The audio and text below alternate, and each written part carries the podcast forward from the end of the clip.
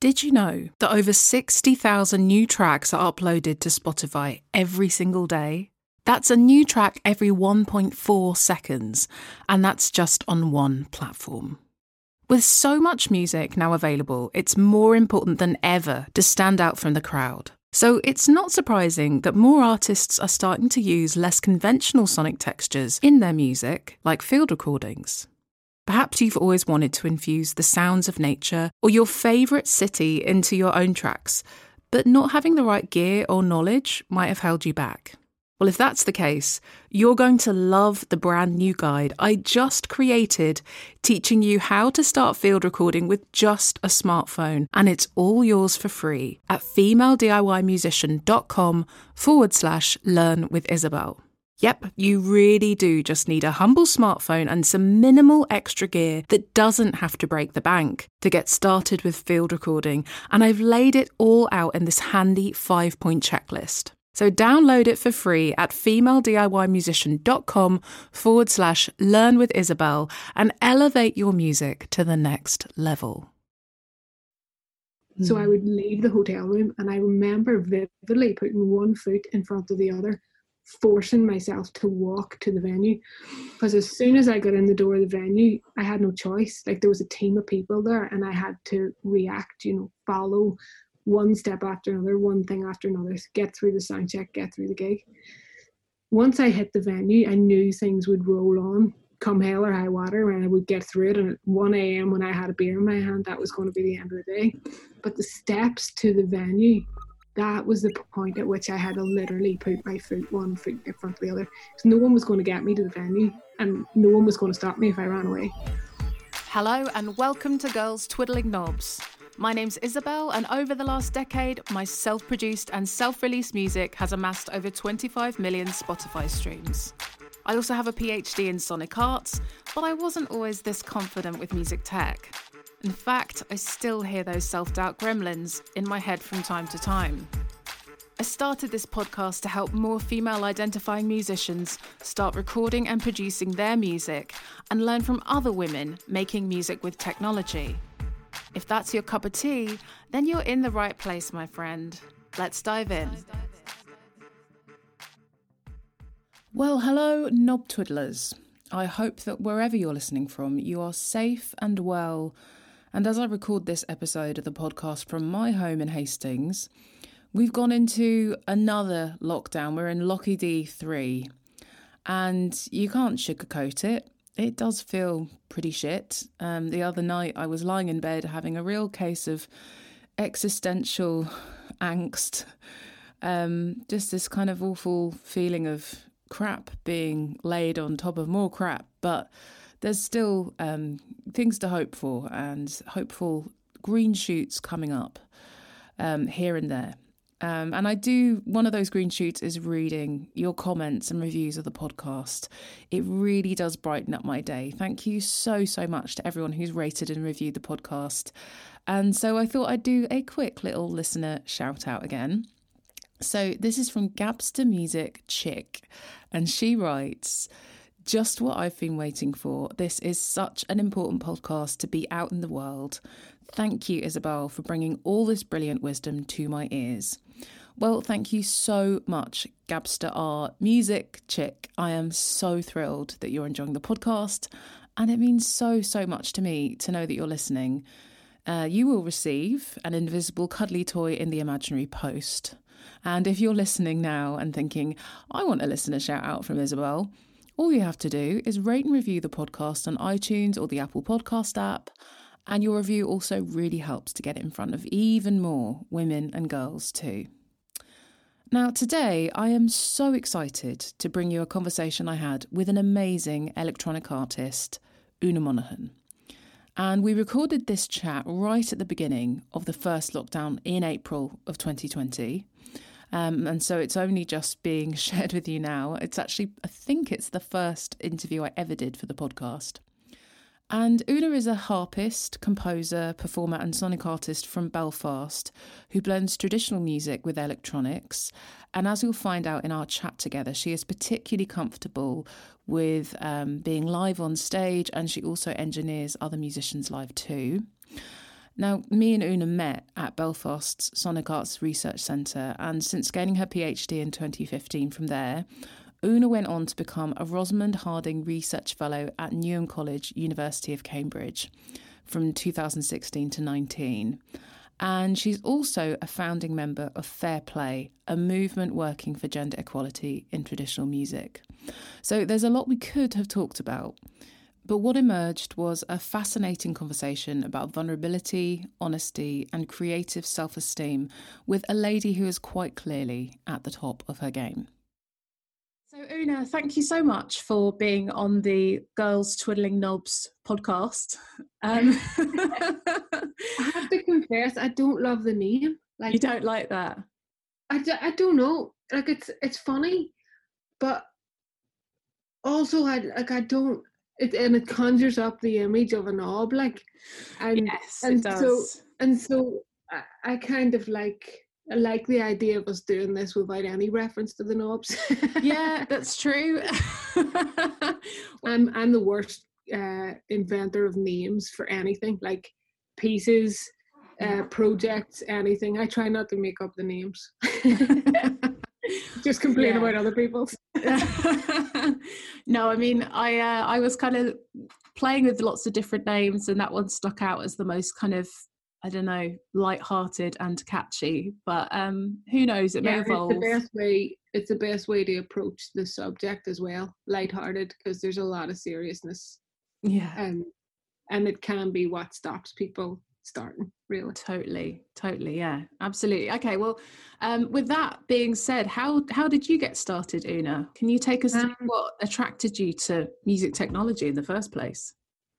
I guess the truth is i don't know if it's not it's not the best answer but i don't know why i started. I just know that i was was interested in it before i had any access to it which is interesting. Um i I wanted, I liked the idea of using it, of of the tactility of it, because at that time I thought, you know, it would be th- it was something that required hardware, pieces of equipment, things you could plug in. Um, but I didn't have any of that, so I don't know where that came from. I do know that one of the first times I became aware of music technology things to to be used outside of the acoustic instrument was when I played in a harp orchestra. The Belfast Harp Orchestra used to tour when I was very young, and um, I was on a UK tour with them when I was about 13. And I remember we, we played quite big venues, classical venues, and one of them was the Birmingham Symphony Hall.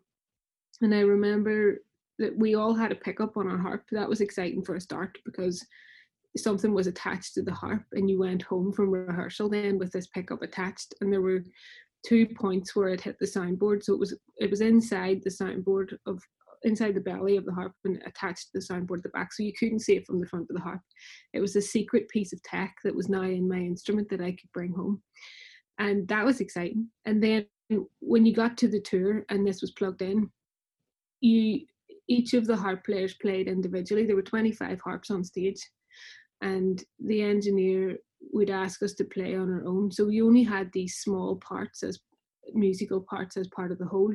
So you never really felt like a soloist, certainly not at my age and the, the role I had in the orchestra. I was playing quite simple arrangements um, for the youngest people in, in the orchestra. And so when you were asked to play on your own, well, firstly, that was an, a novelty on this stage, you know, because you weren't going to play a solo on the stage, you were in an orchestra got to play on your own. And then he did something that changed your sound from the acoustic harp which is what happened for the first few notes until he increased the gain at the desk and sent this out through the live hall. And this was a mm. massive hall. So your sound suddenly grew. And it wasn't just the amplitude of it, it wasn't just the level was was raised. It changed from the location of the sound changed for me. So one minute it was coming from the harp which attached to your body. And suddenly it filled the space. So it was coming from lots more locations. It was a lot louder. It had a different sound quality. And so that that moment when that changed ha- happened i just remember thinking wow that's a to do that like that suddenly was a a, a, a powerful thing and a really mm. interesting thing. And I think at that point I thought, well, I'd like to be in control of that. I'd like to be able to change sound in that way. And uh, it was it was only many many years later that I ever had the chance to do it, but it stayed there. And even when I started to do it, I I didn't do a music degree. I did a physics degree, and then I came back to Belfast, and the Sonic Arts Research Centre had just opened. So I I I I managed to do a year of a master's degree there in sound art in 2005. And I just remember thinking, this is my year for me. I'm going to do, do, use this year to learn about music and sound technology. And then after that, I'll go and get a job like I'm supposed to. So it for me it was a year that i was it was my fulfillment of that promise to myself when i was 13 this is my year mm. of my interest and stuff and then i'll go back to school or work or whatever it was i'm mm. supposed to do um, wow so it really was like a like a holiday almost from what you were supposed to be doing with your life. Yeah but i that wasn't defined either. The supposed to be you know it was just mm. i figured this wasn't necessarily what i was supposed to be. I, I didn't really have an idea of what the correct thing was but i think for me it was that instead of doing something that was difficult that i had to overcome that i had to force myself to make an effort to do I was going to spend a year doing something I really wanted to do. Mm. Um, and add to that the level that although it was an academic course and there was money to pay and grades to be got, I said to myself that I was going to try like I did in everything, but I wasn't going to make the grades the main point for me. I was mm. more interested. If it was a choice between doing something that got the higher mark and doing something that made me learn about the, the work or or create or something, then I was going to go with what I wanted rather mm. than what was going to get the higher mark. So it was a bit of a change in priority for me and it was deliberate. Yeah. Yeah, and that's, I mean, that is absolutely the best attitude, I think, to have with any course, but especially in MA, where you're, like you say, you're kind of expanding your knowledge, and it should be about what you want to explore rather than getting a grade but the reality is that that's rarely the case you know it's a privilege if that is, or it's a luxury if that if you're able to put yourself in that position because yeah. i think definitely for my undergraduate degree depending on what your background is and where you're coming from and what the stakes are and what rests on that and this can be financial or it can be expectation or it can be cultural mm. you know it it it was it was I felt lucky to decide, I felt, and I also felt short lived. Mm. You know, it didn't feel like you could go through life with that being your only priority forever because certain things need to be in place for you to be able to put exactly what you want first. And for yeah. me, I thought I haven't been able to till now. I'm going to take this time to do it, but I'm pretty sure it's not going to last very long. So mm. there's a realism there, and I do know that that's not possible for everybody. Mm, yeah, yeah, absolutely. I think that's a really good point. And to be clear, you did your undergrad at Cambridge, didn't you? I did, yeah. Yeah. Um, and you know, I had a loan and yeah. And the master's degree actually, you know, I, I, I didn't have the money to do it. I an aunt, my auntie, I was just standing in her kitchen one day and I'd finished my undergraduate degree and she says, "Well, what are you going to do now?" And I says, "Well, I'm a bit stumped. I know what I'd love to do, but I don't have the. I think it was three thousand pound at the time to do the to pay the fees. And she said, Well, I'll lend it. And that was an auntie. You know, yeah, there was yeah. this I knew that I wanted to pay her back.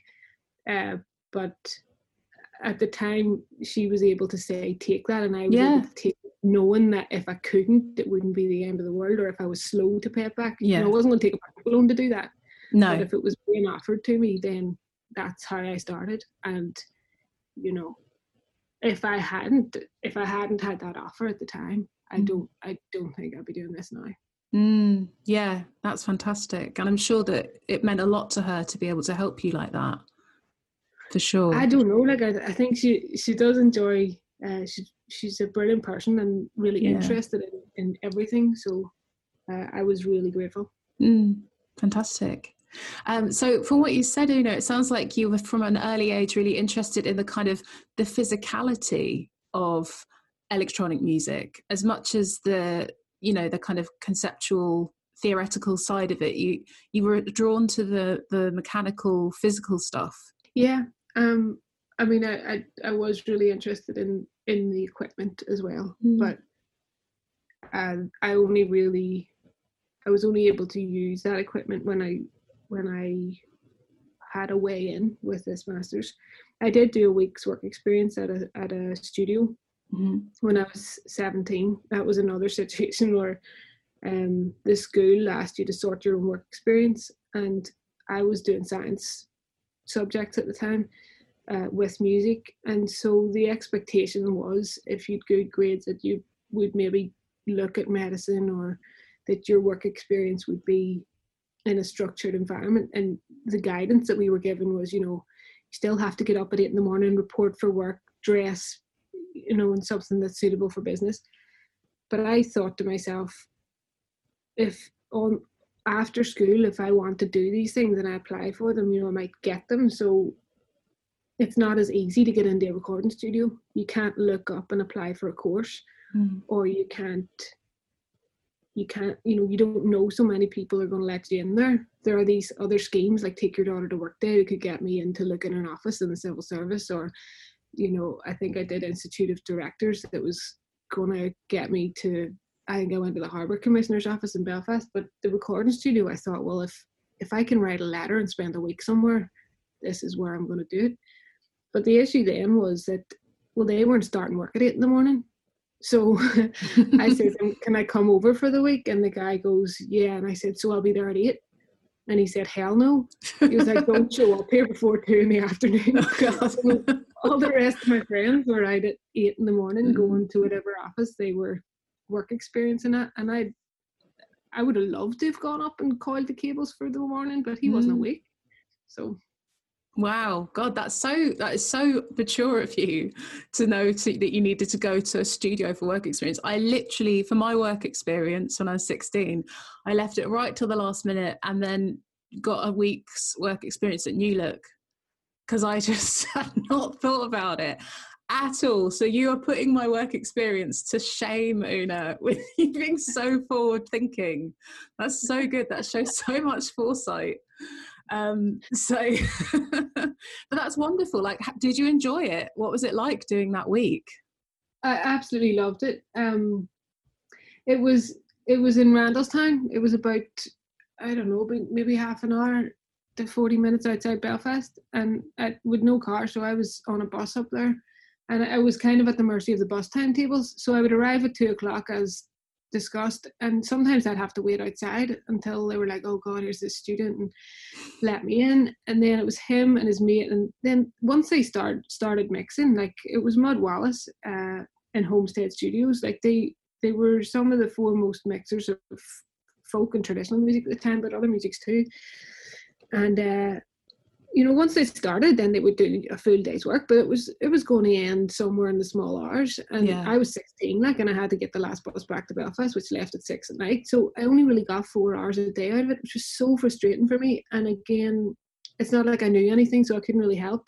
Mm. So he'd be like, "Right, we're going for a tea break here," and I didn't really want to sit about with older guys talking about. You know, it really, I mean, there was conversations there where I didn't know where to look, and mm. I didn't hmm. mind not knowing where to look. It was more that I felt like I was making them uncomfortable because mm. they couldn't talk about or be in their normal day's work because they had a 16 year old girl sitting there looking at them. So at those points, I would say, Do you mind if I go back into the studio? And I would literally start to clean up. Mm. Like there were cups everywhere and there was cables everywhere and there was sticky things. And I just thought, look at these hooks all over the wall and no rhyme or reason to these cables. So I started to try and coil them and put and organize them. And yeah. through that, I kind of got, I didn't know what any of them did. And I was never really, I wasn't shown anything that I could remember or because I had none of the equipment myself. But I love the smell of the place and the mm. potential mm. of it, even though I couldn't really do anything myself. Mm. Yeah, oh, it was a classic stereotype where I was either cleaning up the dishes or yeah. making tea yeah and I mean, I mean i don't know about you but whenever i find myself in those situations starting to do that i'm like oh jesus christ isabel like you're being mum. Mm. Stop being mum. And you'll find it in bands and you'll find it when you're in the studio and you end up yeah you'll like gravitate towards cleaning things up or organizing things or checking in people emotionally how they're feeling yeah, but i mean you know it depends i think i had from an early age quite a sense of when that was going to serve me or not mm. like i'm all right to play mom if the people aren't acting like my kids yeah you know or yeah. if or if in this case that I knew that there was a hell of a lot more I was going to learn from going in there and getting the cups and cording the cables than sitting listening to them talking about what happened last night. yeah, absolutely. Was, you know, so so I think I had my head screwed on that way as well. Um I love that. I love how you describe that, Una. Sorry to interrupt. I just don't want to skirt over that. I don't mind playing mum as long as they're not acting like my kids. I think that's perfect. that's such a good way to think about it. They were so great as well. Like, mm. I mean, I wrote to the guy and said, Can I come up? And I'm sure it was the last thing he wanted. Yeah. You know, me sitting about either. And he was so supportive. Um, oh.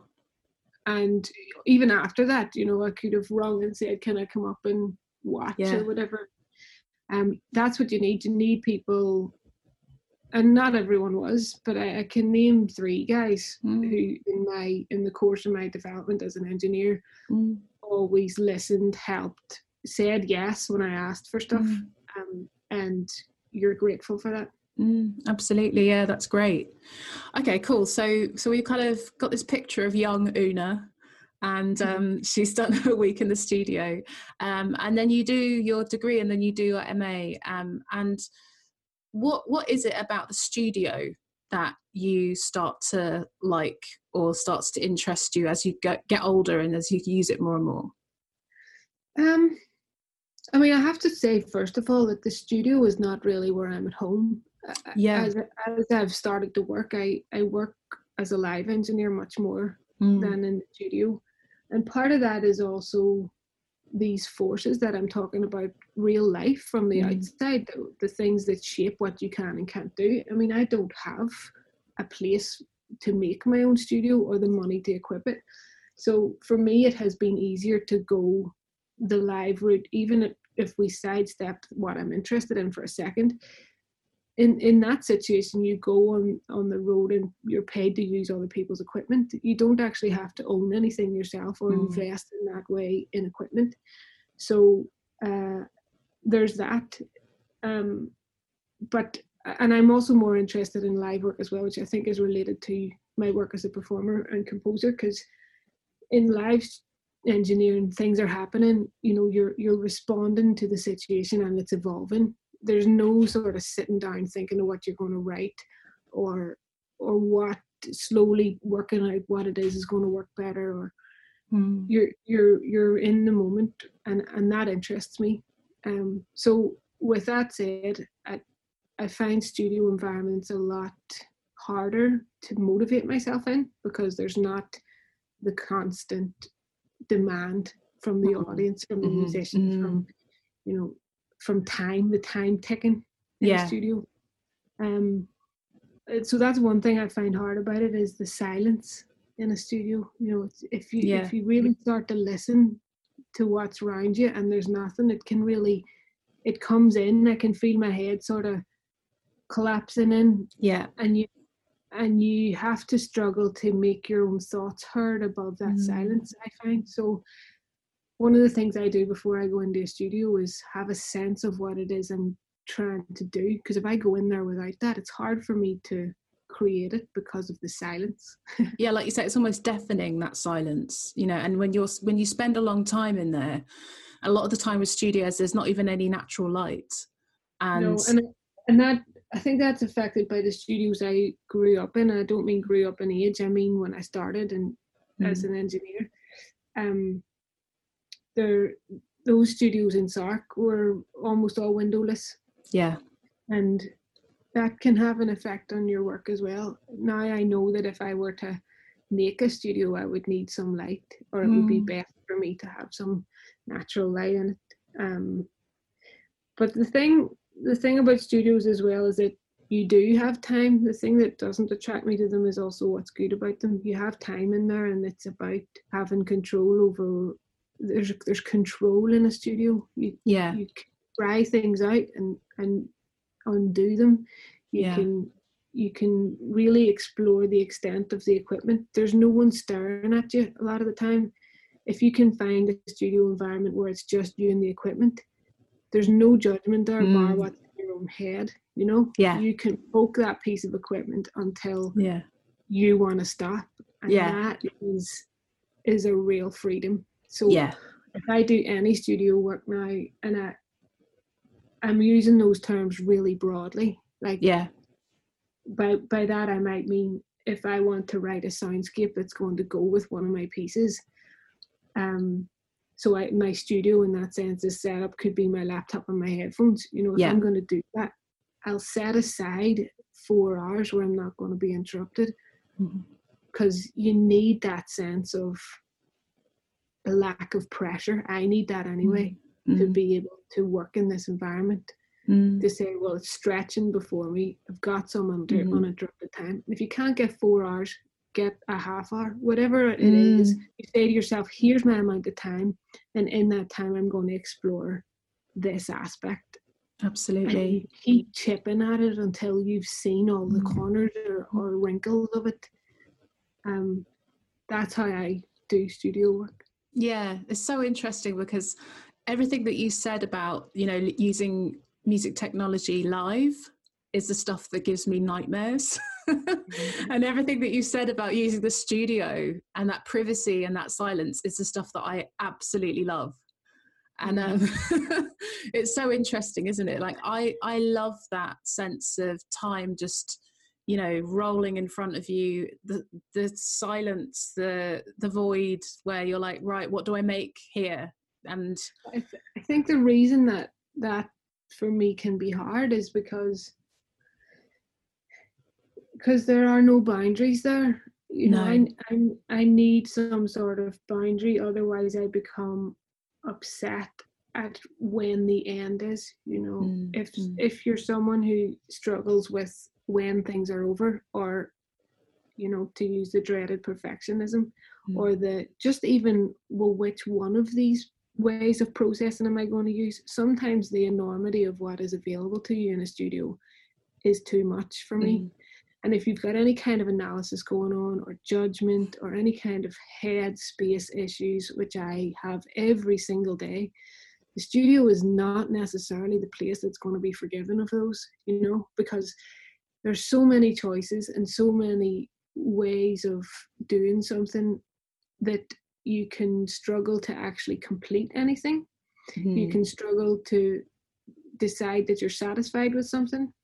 In the live domain, that is not an issue because it's not your call. You know, Mhm. the audience have come in, the musicians have started. You know, you get it as good as you can until the axe comes down. Whereas in the studio, it may never come down, and all you're left Mm. with is your own judgment. And that, for me, is a much scarier place than live.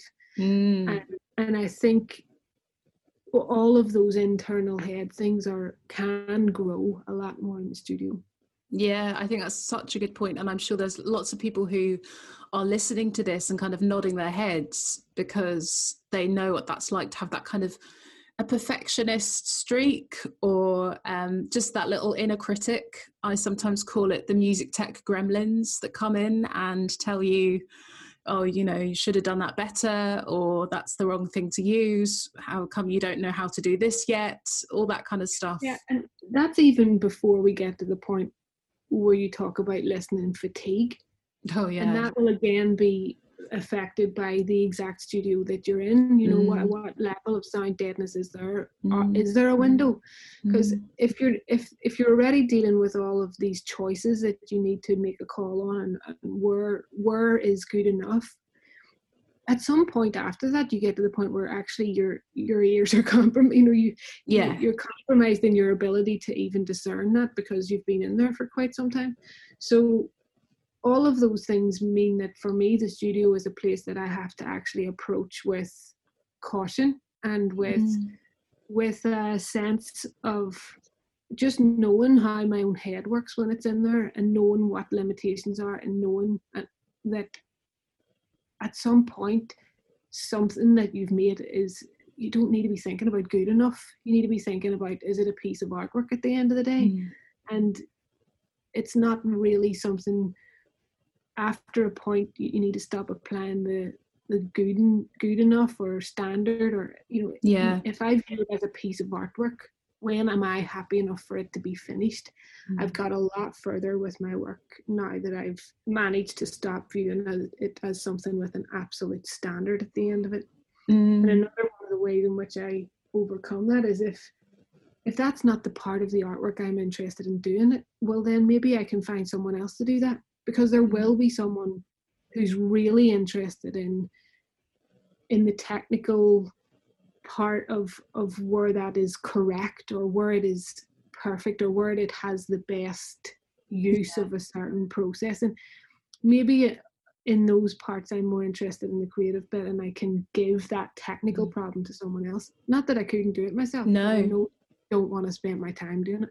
And i've done Yeah. that this week actually I have a I have a piece of work with another artist we got together two years ago uh, Lara Pramuk. She's based in Berlin, um, and I knew her for years before, but it, it just at this point in, in 2018, I said, "Do you mind if I come over and we spend a day in your studio and we make something?" Again, really open, with no sort of pressure as to where it was going to go. And sure, it's only it's two years later now that we're revisiting it, but we hear some technical issues with the mix. You know, I think I can hear the compression on some of the the track, and she neither she nor I are really interested in sitting down and revisiting it in a technical way. So we've got someone who we're going to get to a mix it and possibly do some production. Mm. Um, and so it's about knowing at what point in the project you want to maybe get someone else in to do that part for you. Yeah, I, I totally agree. I think um, it's really, really important sometimes to recognize, even if you can do something, it doesn't mean you should. And sometimes it's really good to have another person involved in the process because they will stop you when you go into those black holes of trying to get everything perfect. And they'll say, it's good enough. We can stop here. Yeah. That is You know, so useful. Yeah. And it's knowing at some point you won't want anyone in the studio with you because you might need to be alone for the lack Yeah. of pressure. At other points, yeah, you want someone there to be the extra ears. Yeah. And again, I'm not talking about a big studio where you have everybody in sitting on a sofa. This the, the translation of this could be, well, I listen to it on my my computer at home, and then I email it to this person who I've never met, who might do some work on it and send it back. I'd pay them for their time, but I might not like it, so it might not get Mm. released. And Yeah. again, all of the decisions are accompanied by the means to be able to do that at any one time. Yeah. Yeah, absolutely. And I think, um, I mean, like when I'm thinking about the projects that I've done, like all of my four albums that I've released, I've haven't mastered any of them. The mastering is the part that I've never, never wanted to do. And anytime I've tried to do it, I just feel like, well, look, I'm just too close to all of this, and I need somebody else to come along and just put an extra shine on it that I can't, I can't give because I just know it too well. I love the mixing absolutely love mixing. And that's not to say that you would listen to all of my music and say it's perfect. Number one perfect doesn't exist but number two i guess i never wanted it or meant or tried to make it perfect. If if we're doing lots of different things i i know that i'm not able to spend the same amount of time on certain aspects of this. So frankly i'm not the right person to do it properly Mm. because i'm too busy doing four other things. So it is about roles and about how people spend their time and and how you want to spend your time I- know for me, I don't know if this is the same for you, Una, if you've noticed it in other women, but I know for me, sometimes I put pressure on myself to do all of the things because otherwise I think people will think I can't do it because I'm a woman. Yeah, I I certainly this I see this changing in me over time. Um, and gender in this industry is something I'm really interested in, and something that I think was sort of a lot more painful at the start because it is that is kind of the situation. Um, when when I felt like I hadn't proved myself either to me or other people in certain areas. I find now that the same things happen to me from that point of view, but I'm because I know my own worth in certain areas better, then I'm more happy to let that go because yeah. I don't need to prove that every day. Mm. At the mm. start, I had more of a need to. It was the case that I didn't know if I could do it or not. And so you don't want to misplaced confidence either. I think yeah. that's important. That was important for me personally to work out because I think you were asking me about one of the the biggest myths. Yeah, I, I wanted to talk today about um, what do you think are you know at least one or even more if you've got them biggest myths that um, hold women back from just experimenting and getting started with music technology and recording and all those kinds of things. Yeah, it does relate a bit to that. Um, in the at this, I think it's confidence, mm. and and it's it's kind of hard because confidence isn't something you can just magic either, and I really wouldn't suggest that anyone do. Yeah. But what I learned was that at the start, there's a there's a need I find to project that you know what it is you're talking about, you know what how to do things, and you know how to use equipment, and it comes it, it's for, it happens for a number of different reasons like because the industry's so competitive it's almost like there's not time for uncertainty mm-hmm. if you've three people in front of you and one of them looks a bit wobbly well you you no one has the time or the money in this industry to to check if that person does know or doesn't yeah. know so people have evolved to immediately present a face of confidence and knowledge. Mm. And I noticed that when I started out that everyone seemed to know more than me. And it was only as I went on that I realized that that was the face that they presented. There was definitely a situation where they would present as if they knew and they would they would make up the slack later. Absolutely. As long as they got the tick box, as long as they got the gig, they'd go home and make up they'd they'd make up the time or they'd they'd they'd get back that knowledge that they present the face and then make sure they lived up to it later mm. you know present the face and, and worry about the substance later. And i didn't realize people were doing that. And i don't blame them either. Like it, it happened because it had to ha- they had to be like that. But it disproportionately affects certain groups of people women minorities you know. And so it was only when I realized that a lot of the time people are presenting something that isn't necessarily as solid as it looks. And you once you realize that it, it's not that you decide that it's okay, you can just run about the place not actually putting in the time of the substance.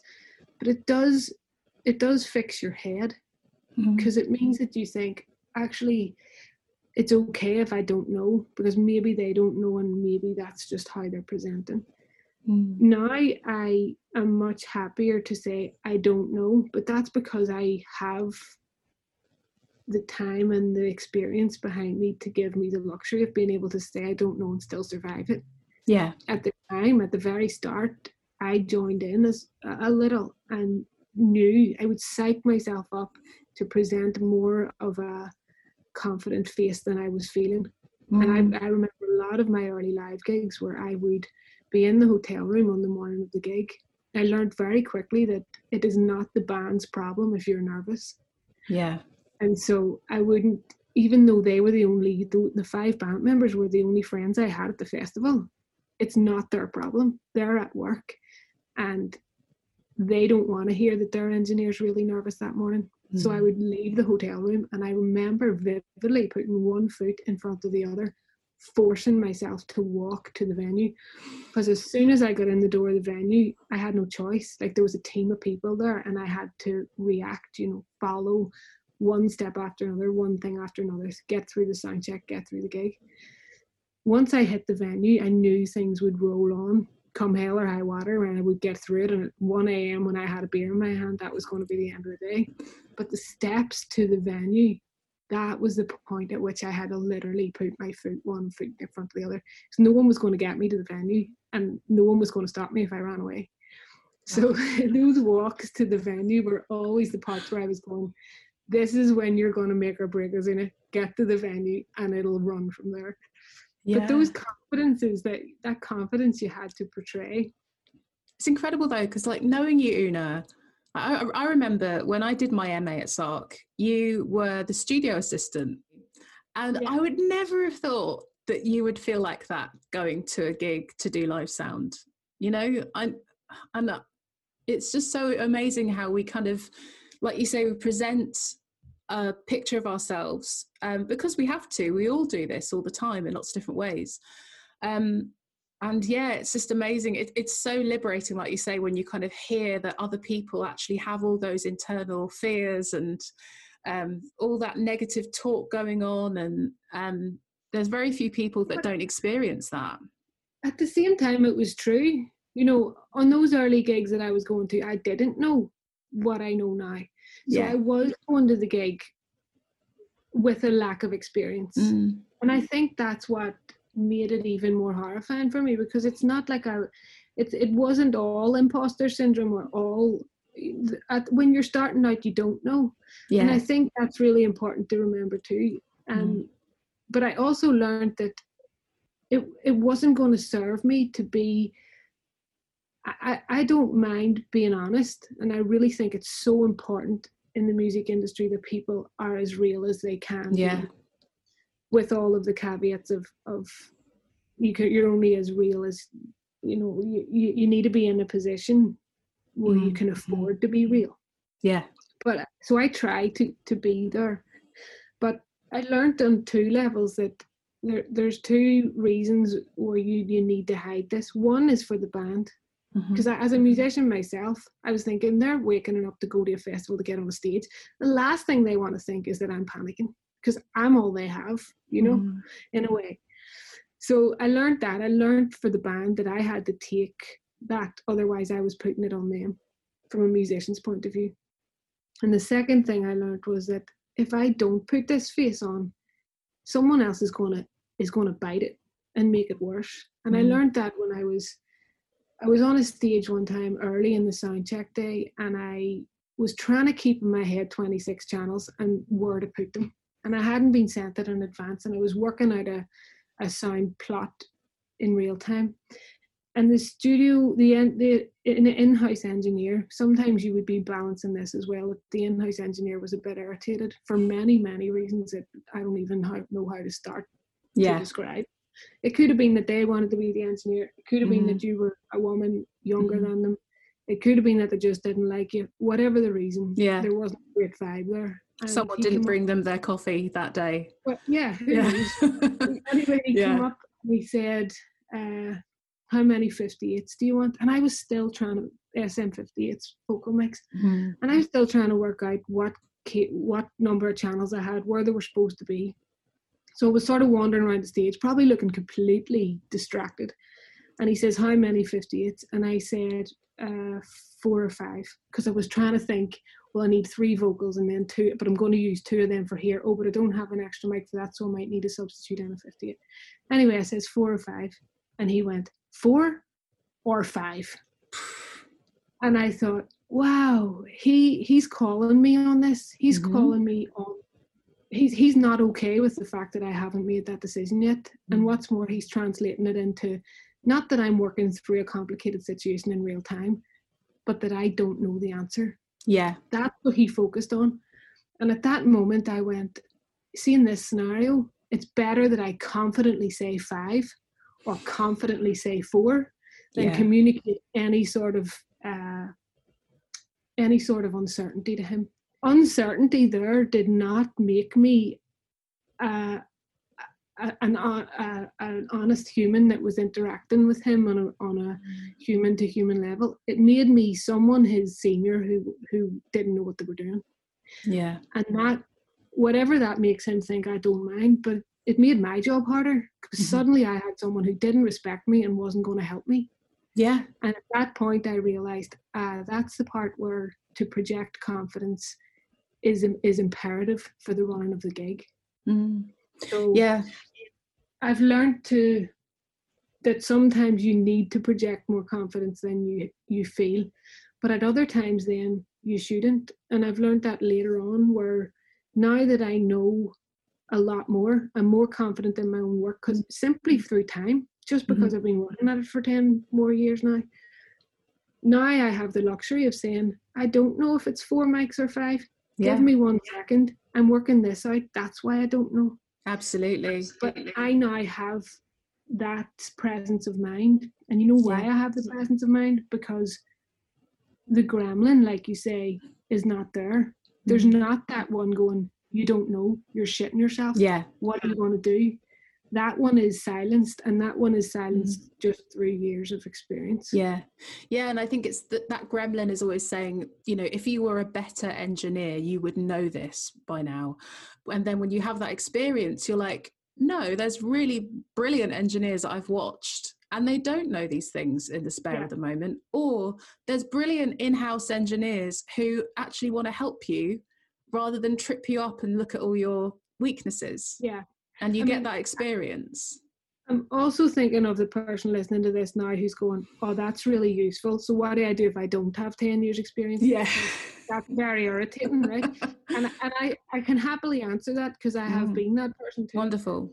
And, and the way that I the way that I fixed this when I didn't have the experience was that I tried to tick off everything that I could in the scenario, Mm. and after that, I gave myself a break.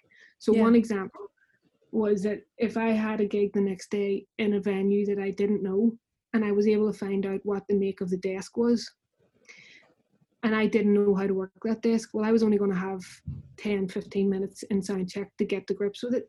So I would try to think, well, that's a reality I can't change. Mhm. But what I can change is I can look around in Belfast for a club that might have the same desk. And I would go down there at closing time at like midnight or one in the morning and say to them when they were cleaning up, Can I look at your desk? They'd be calling cables or moving their speakers at the end of the night. Can I have 10 minutes on that desk? And that would just give me a wee head start. And it didn't That's give me great. much of a head start. It was only, I would arrive at soundcheck then in the new venue, and I didn't really know much more about the Mm. desk than I had if I hadn't done that.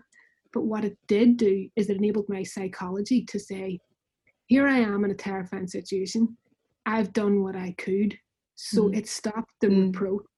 It Absolutely. stopped the perfectionist person in me reproaching me for not trying. And once you quiet those voices that are really not helping you, Mm. they're not actually getting the job done. Mm. I was able to silence those by making some effort towards Mm. them, and then they shut up. Yeah, I love that, Una. I love that idea that you can kind of focus on what the things that you can do to prepare, the things that you can do to understand what's going on better. But then, you know, there will be things you can't do, and there will be things that just will take time for you to master or for you to understand. But it means that then when you get in those situations where you're put on the spot, or maybe even you're on your own in your studio and you just can't work something out, you can always know, well, look, I've done everything I can do and that's all I can do. And that's such a better feeling than, oh, if you were a better person, blah, blah, blah. You know, what are the things I can do here that I can prepare me a bit more or can just widen my knowledge a bit more? And I know that I've made some effort here. It's not that I'm a crap human, it's Yeah. just that this will take time. And there will be, even after you've done all that, there will still be, you know, there have still been times where someone has still thought you don't know enough, you're not good enough. And I, and I let those people walk away. It, it, it has been one of the most, it's been very annoying for me to realize in life that if you carry on, if you try your best and to be on good terms with people and to, there are still some people that don't actually think well of you. And Isn't that such a horrible, hard okay. lesson? Yeah, it really Yeah. It, it's most frustrating whenever you've done something where you know that you could have done it better. Because Yeah. that happens too, you know, where you just, you were better than that. Mm. And they leave with an impression. Uh, and you just have to let those things go. Does that then make you stop yourself doing your good work for the rest of the time? Or does it, Mm. do you just let that go? Mhm. And you have to let them go because the bigger picture is whether it enables you to work more or whether it cripples you. Yeah. And you must not let these things cripple you for long. You learn what you can and you move on. Because Yeah. we are working in art and music, and you need to remember that at some point there, there's not, uh, there's not, it's not life or death. You know, it's if it's stopping you work, you, it's it's too much. Your your level of judgment is too much there because yeah. you're not doing anything in that scenario. I, I totally agree. I think that you put it so well, Una, that you know there will be people, even when you try your best to be the most confident, the most together, the most talented, the most charming, there will still be people that can make you feel like shit. And um, and what do you do with that? You know, do you listen to that? Do you let that censor what you make for the rest of your career? Do you stop making work, or do you keep going and just understand that? there will always be people that push your buttons and there will always be people that get pushed by you even if you don't mean to do anything yeah and sometimes um, those people are yourself too yeah you know, i still have days where my level of fear of of failure yeah. will stop me from starting there are several projects at the minute creative projects where i still have to get over a hump of of of fear of failure, of of choice, of well, which which of the big range of tech equipment or, or processing or which which of them do I use? You know, and I, I think one of the things that helps me there is to have a deadline of some kind, mm. to have uh, someone else who might be working alongside you on something else where you say, I'm going to check in in a week and I'm going to tell you what I've done.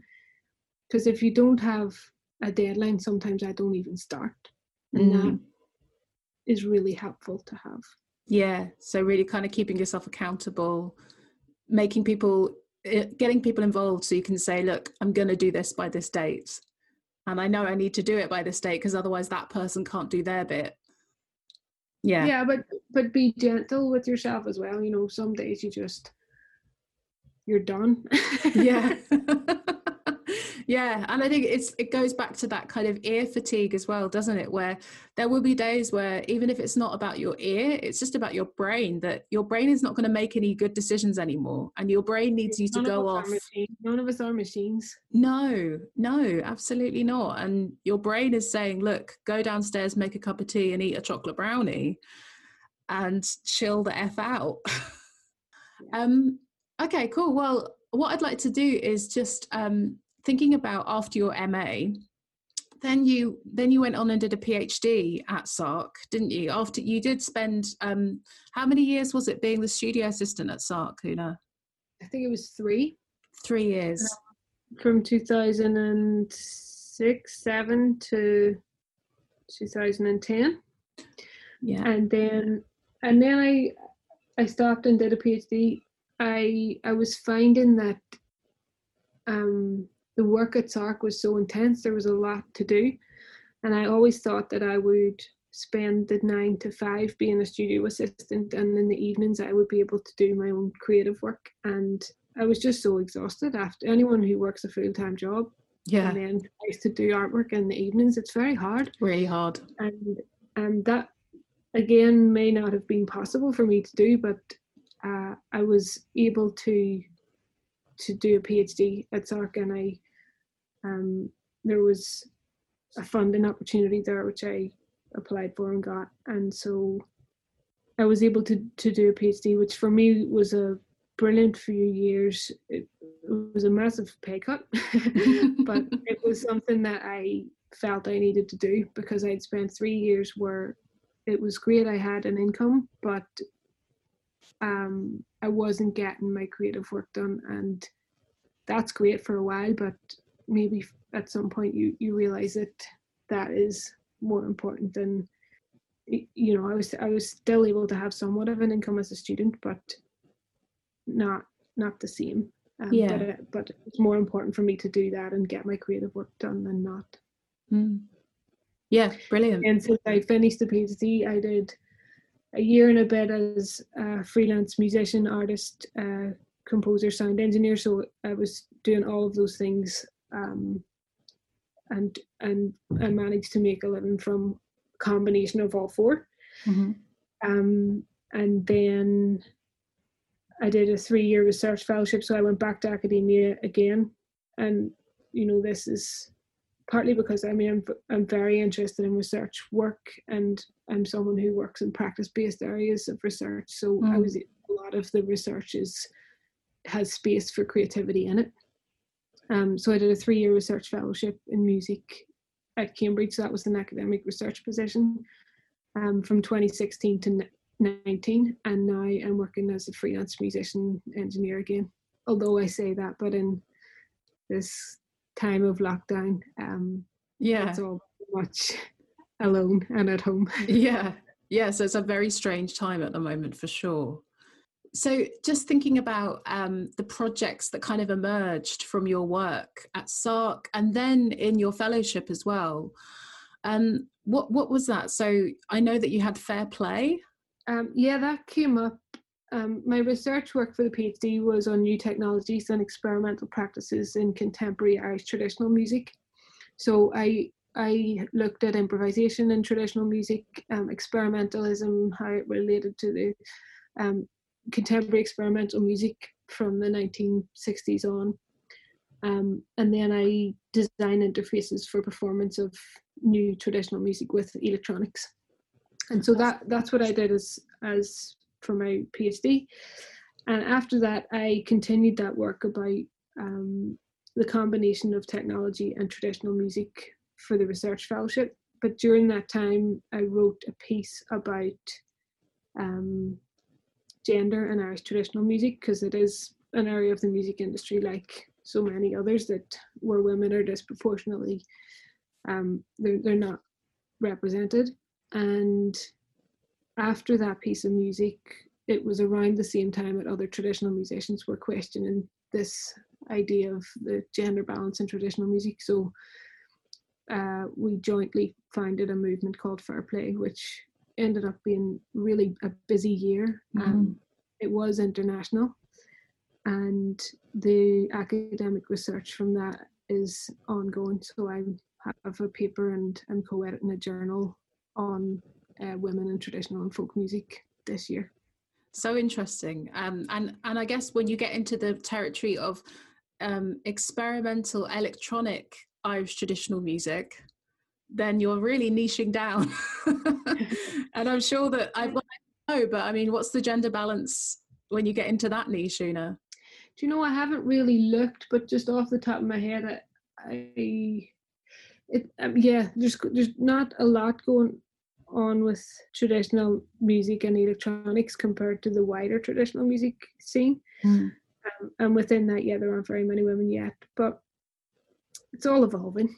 Yeah, and just at the moment, what are the kind of ideas or concepts that you're interested in when it comes to your work? I mean, I should say, if people are listening to this and they have not heard Una's 2018 album For, you need to go and listen to it because it's absolutely beautiful and mesmerizing. And I went to see your performance in Belfast. I think it was at um, oh oh, accidental theatre um, and it was incredible. It was and it's just so it was so amazing because it was just you up on stage but the the sounds and the textures that you were making um, with the harp and the live electronics were just beautiful. And so i really thoroughly recommend una's album. Um, but what, what are the kind of concepts and ideas and areas of experimentation you're interested in right now?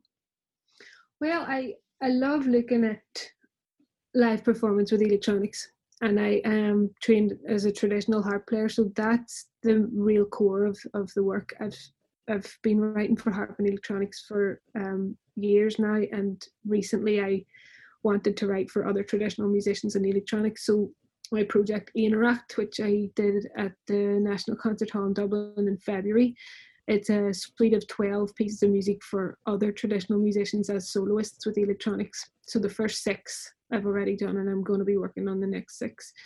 Um, there's a range of different types of interaction there, so it really depends on the musician themselves and what they're interested in as well as what I am. So, um, some of the people were interested in using the electronics themselves. Some of them preferred me to set up a system whereby they played their instrument and the electronics happened where they didn't have to actually action them.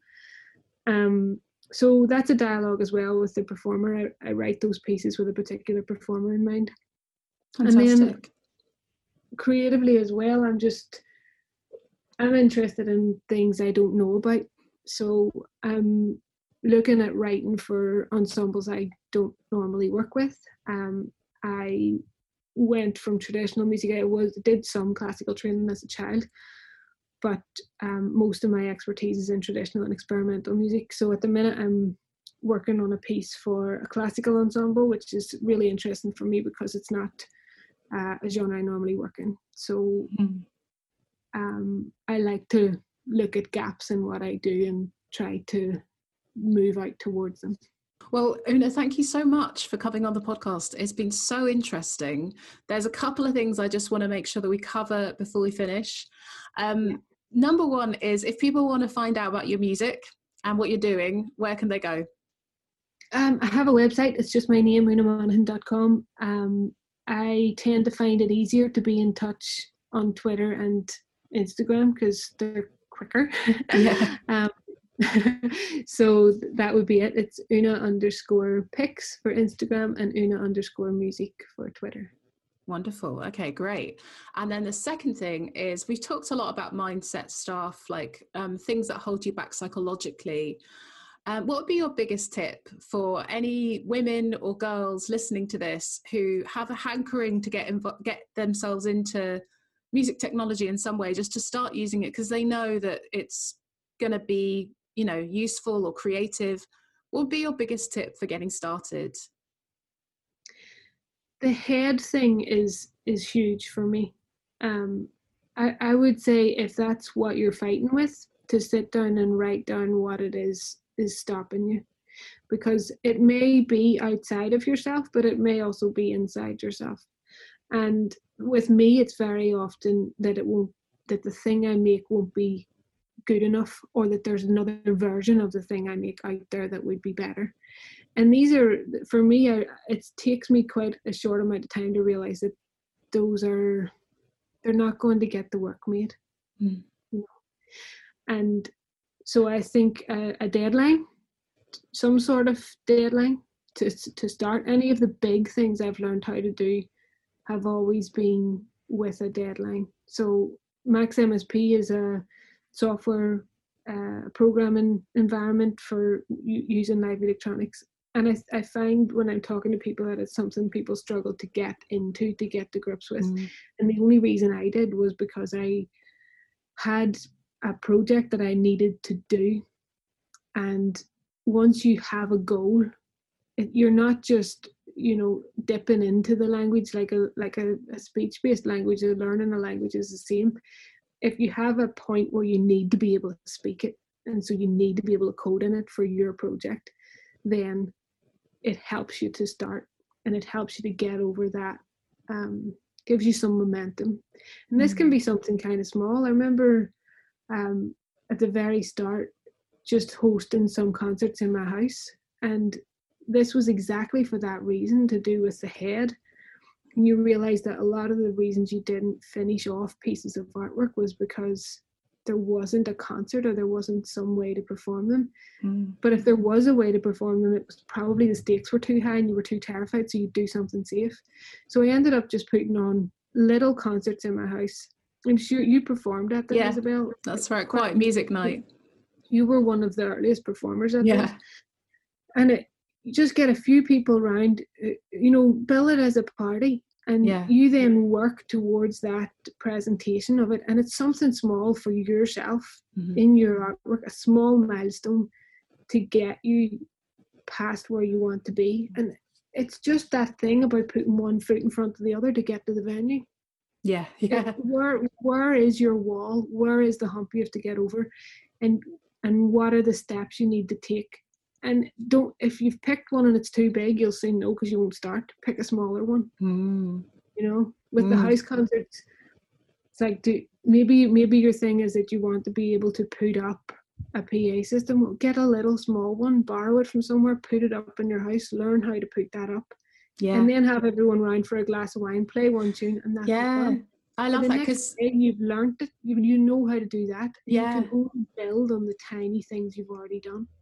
Yeah, and I think that's such a good tip because you're you're showing how you could learn stuff through it being kind of fun. You know, like you having your mates round and doing a gig and that's quite fun and you'll get to have a glass of wine on a friday night and you'll get to play a little you know piece that you're working on and you've also happened to have learnt how to put a pa up for example or you maybe also yeah. happened to I have learned to I used to go out in front of the people and say the reason you're all in my house with your glasses of wine tonight is because I needed to make this wee piece of music and I needed to make it in an environment that wasn't frightening for me. Yeah. bear with me, audience. Listen yeah. to this. And when you think about it, they're all sitting around there on a Friday night, have, having a cup of tea or whatever it is. What else would they be doing? And that takes the pressure off you. Yeah. And the same thing is the next day you've presented your piece and you're able to build on that. The next time you can do it to strangers, the next time you can mm. do it to 10 more people. Work out what your steps are that you need to put one foot in front of the other.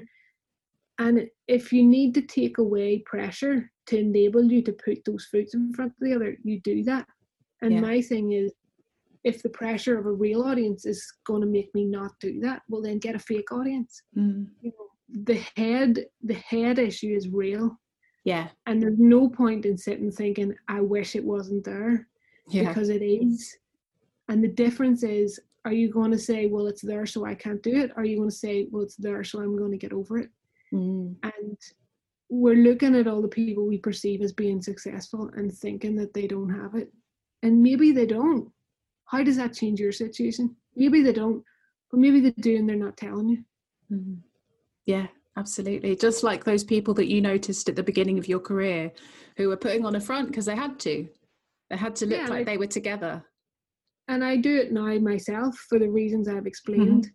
But yeah. what I won't do is pretend that I don't. If someone comes to me and says, You look so confident, I'll say, Here are three reasons when I'm not. Mm. Here is why you see, see me as confident. Yeah. It does not cost anything really to say what's real.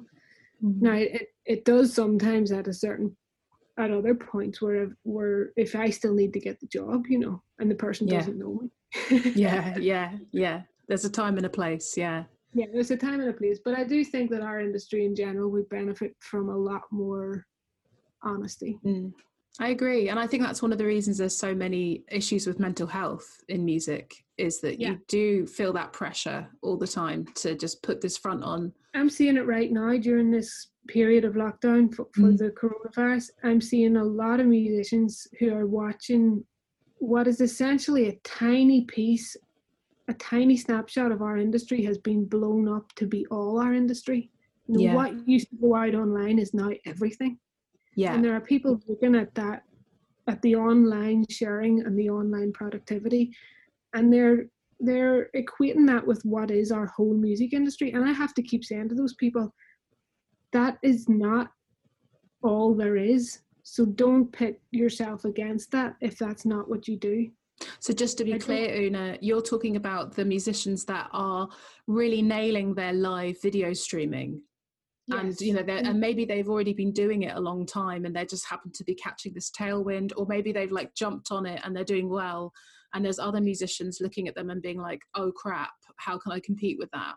Yeah and, and also that maybe that is where their creativity lies. Maybe you know maybe that that artist's um work and interest is in this medium. Mm. i just and i have no issue with that at all. I just feel for the people who are watching this online explosion in, in productivity and creativity and it's not necessarily where their interest talent or expertise lies.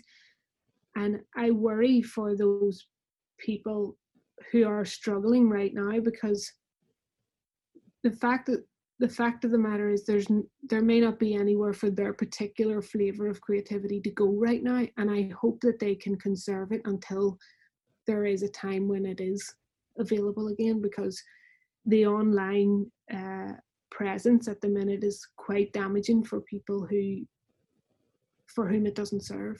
Yeah. Yeah no I, I totally i totally get that and i think um there's always these waves and these kind of changes in the industry and then it can, can be hard to get your head around where you fit in that. Mm. um but I, I mean what about yourself? Do you live stream at the moment or are you not, not doing that? moment, no. Um, I'm not, and I, I've been I've been invited. See, the, the other thing about this is that arts organisations who can no longer put on shows live are also doing this beautiful thing where they are they're trying to um, support their artists in the, in the way that they can. So arts organisations, when they were stopped from running live gigs, then turned to say, well, how can we use our funding and our support to support artists online? So I, they're doing great work mm. to change how they can support us. So when they come to you and invite you to take part in something that's online, I thought it was important to support that yeah there's an interesting thing there about who do they come to and who do they invite and mm-hmm. how how are those spaces curated mm-hmm. so that's that's a difficult question um so there have been one or two situations where i i've uh, agreed to um contribute to to uh, an online series when i've been asked so i'm working on two of them at the mm-hmm. moment but in terms of just getting up every day and putting something out i'm i'm not doing that but again i feel lucky in that i have some creative projects that are writing projects mm-hmm. that i hope will be realized later on maybe mm-hmm. in a year or towards the end of the year so i feel like i can work on that now um yeah of course things aren't ideal like there's a restriction in spaces and in if you're isolating with several other people, you can't be using up whole areas of the house or making noise or setting mm. up equipment or so it's difficult, but um I feel lucky. Um mm. and I'm contributing to some of the online things that I've been invited to, but I'm also trying to be mindful of how all of this noise online is affecting other people, other other creative mm. people. Yeah. Cool. Well, um, thank you so much. It's been so interesting, and um, thanks for all the work you're doing on this scheme. It's wonderful. Oh, uh, thank you. We're all grateful. Oh, thank you, Una. No, it's a pleasure. I cannot say how refreshing it is to speak about imposter syndrome, self doubt, and the psychological mind games we all play with ourselves, both as emerging and established artists, with someone who is so respected in her field. Now, if you're curious about Una and her work, go to her website, which is www.unamonaghan.com. That's unamonaghan.com. And also check out her beautiful debut album, For, which is so, so worth a listen. I will pop the link to those in the show notes. Now, in next week's episode, we're rolling up our sleeves here on the podcast and getting a little more practical specifically breaking down how you can start recording your music yourself within a budget of just £100.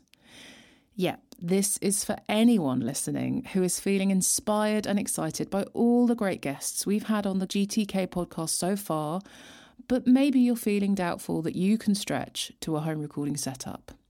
I promise we are skipping past any gear that isn't entirely essential and you'll also pick up some great free techniques that you can use right now at home to make recordings that you're truly, truly proud of. I can't wait to dive into all of this and more next week. I'll catch you in the next episode. So, how'd you like that episode, dear listener? If you loved it, and you know someone else who would love it too, be a good friend and share it with them. Go on, spread the girls twiddling knobs love.